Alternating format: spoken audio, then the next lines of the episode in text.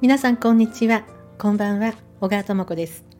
潜在意識を整える西洋占星術。この番組は何かを変えて新しい自分になりたいあなたへ、西洋占星術とヒプノセラピーの情報をお届けする番組となっております。さて、今日の YouTube でコメントをいただきまして、やっぱりなと思ったので、ちょっとその話をさせていただきます。西洋占星術では太陽というのは生きるエネルギーであり、自己実現の星である。ですので、この太陽の力で生きていくことが私たちの魂の喜びであるということなんですけれども、この自己実現という言葉を聞いたときにどんなイメージをしますでしょうかということを今日の YouTube でお話ししたんですね。ものすごく大きいことを考えがち。自己実現っていうと、ものすごく立派なこと、ものすごく世の中に大きな価値を提供することをやらなくてはというような思考になっているとしたら、なかなか動けないですよね。そんな立派なことをするには何勉強しなくちゃいけないんだろうとか、どんな資格取らなくちゃいけないんだろうとか、まずそこから逆算的な思考になってしまって、で自分がペシャッとなって、無理だわみたいな感じになって、自己実現って私には縁のない話なのかなとかね、そんなことになってしまうんじゃないかと思って、 YouTube で少しそういうお話をさせていただきましたところ、やっぱりそういうふうに思っていたというコメントをいただいたんですね。で、私が思う自己実現というのは、確かにその大きな夢があるっていうのはいいことですよね。やっぱりそういうのがないと進んでいくことってできないと思うので、こんな風な姿でありたいとか、こういう自分でありたいって大きな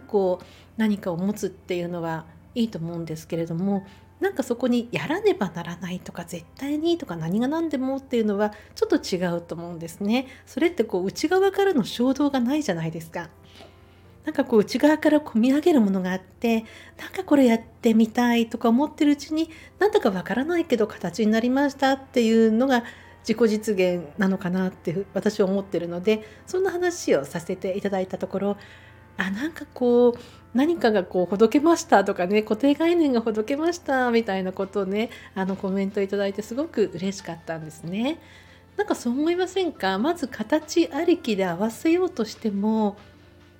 ちょっと違う気がするんですよ。かといってそのイメージがなければね、進むこともできないので、その辺のバランスっていうのは自分の中で取っていけばいいと思うんですが、何よりもその内側からの衝動が出てくる。そしてそのことをやってみる。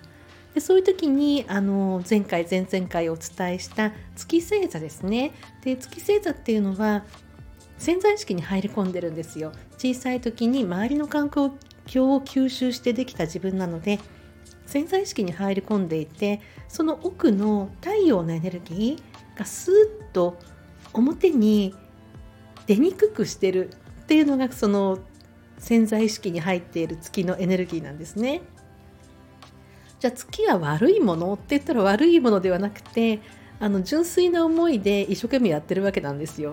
なので私がおすすめしているのは、その月のエネルギー、潜在意識の中でたくさん漂っている月のエネルギーが層みたいになってるので、その本当に内側から出てくる衝動とか思いがなかなか表に出なくて、何をしたらいいかわからないっていう時には、その層になっている潜在意識の中のいろんな月の思いをまず交通整理をして、スッと太陽のエネルギーが出ていく道をね、細くても作ったらどうなのかなってことですね。あるいはその層を薄くするいろんな思いを整えていって、その層を薄くすることで太陽の光が表に出やすいようにする状態を作っていったらいいんじゃないかと思って、実際私もそういうふうにしてきてやってきましたので、そのやり方をお勧めしてるんですけれども、その話はおいおいね、させていただくとして、今日はその自己実現と聞いた時に、あまりにも大きなことを考えてしまって、体がガチガチになってなかなか動けなかったよっていうのが、そういうものではなくて、本当にこう大きい小さいとかそういうことでもなく、あのこう世間一般的に認められるようなことは何だろうとか考えることもなく、なんかこうオリジナルのことをね出していくっていうのが、それが自己実現であると思った話を YouTube でさせていただいたところ、共感のコメントをいただいて嬉しかったと、今日はそんな話をさせていただきました。お相手は星読みの小川智子でした。また次の放送でお会いいたしましょう。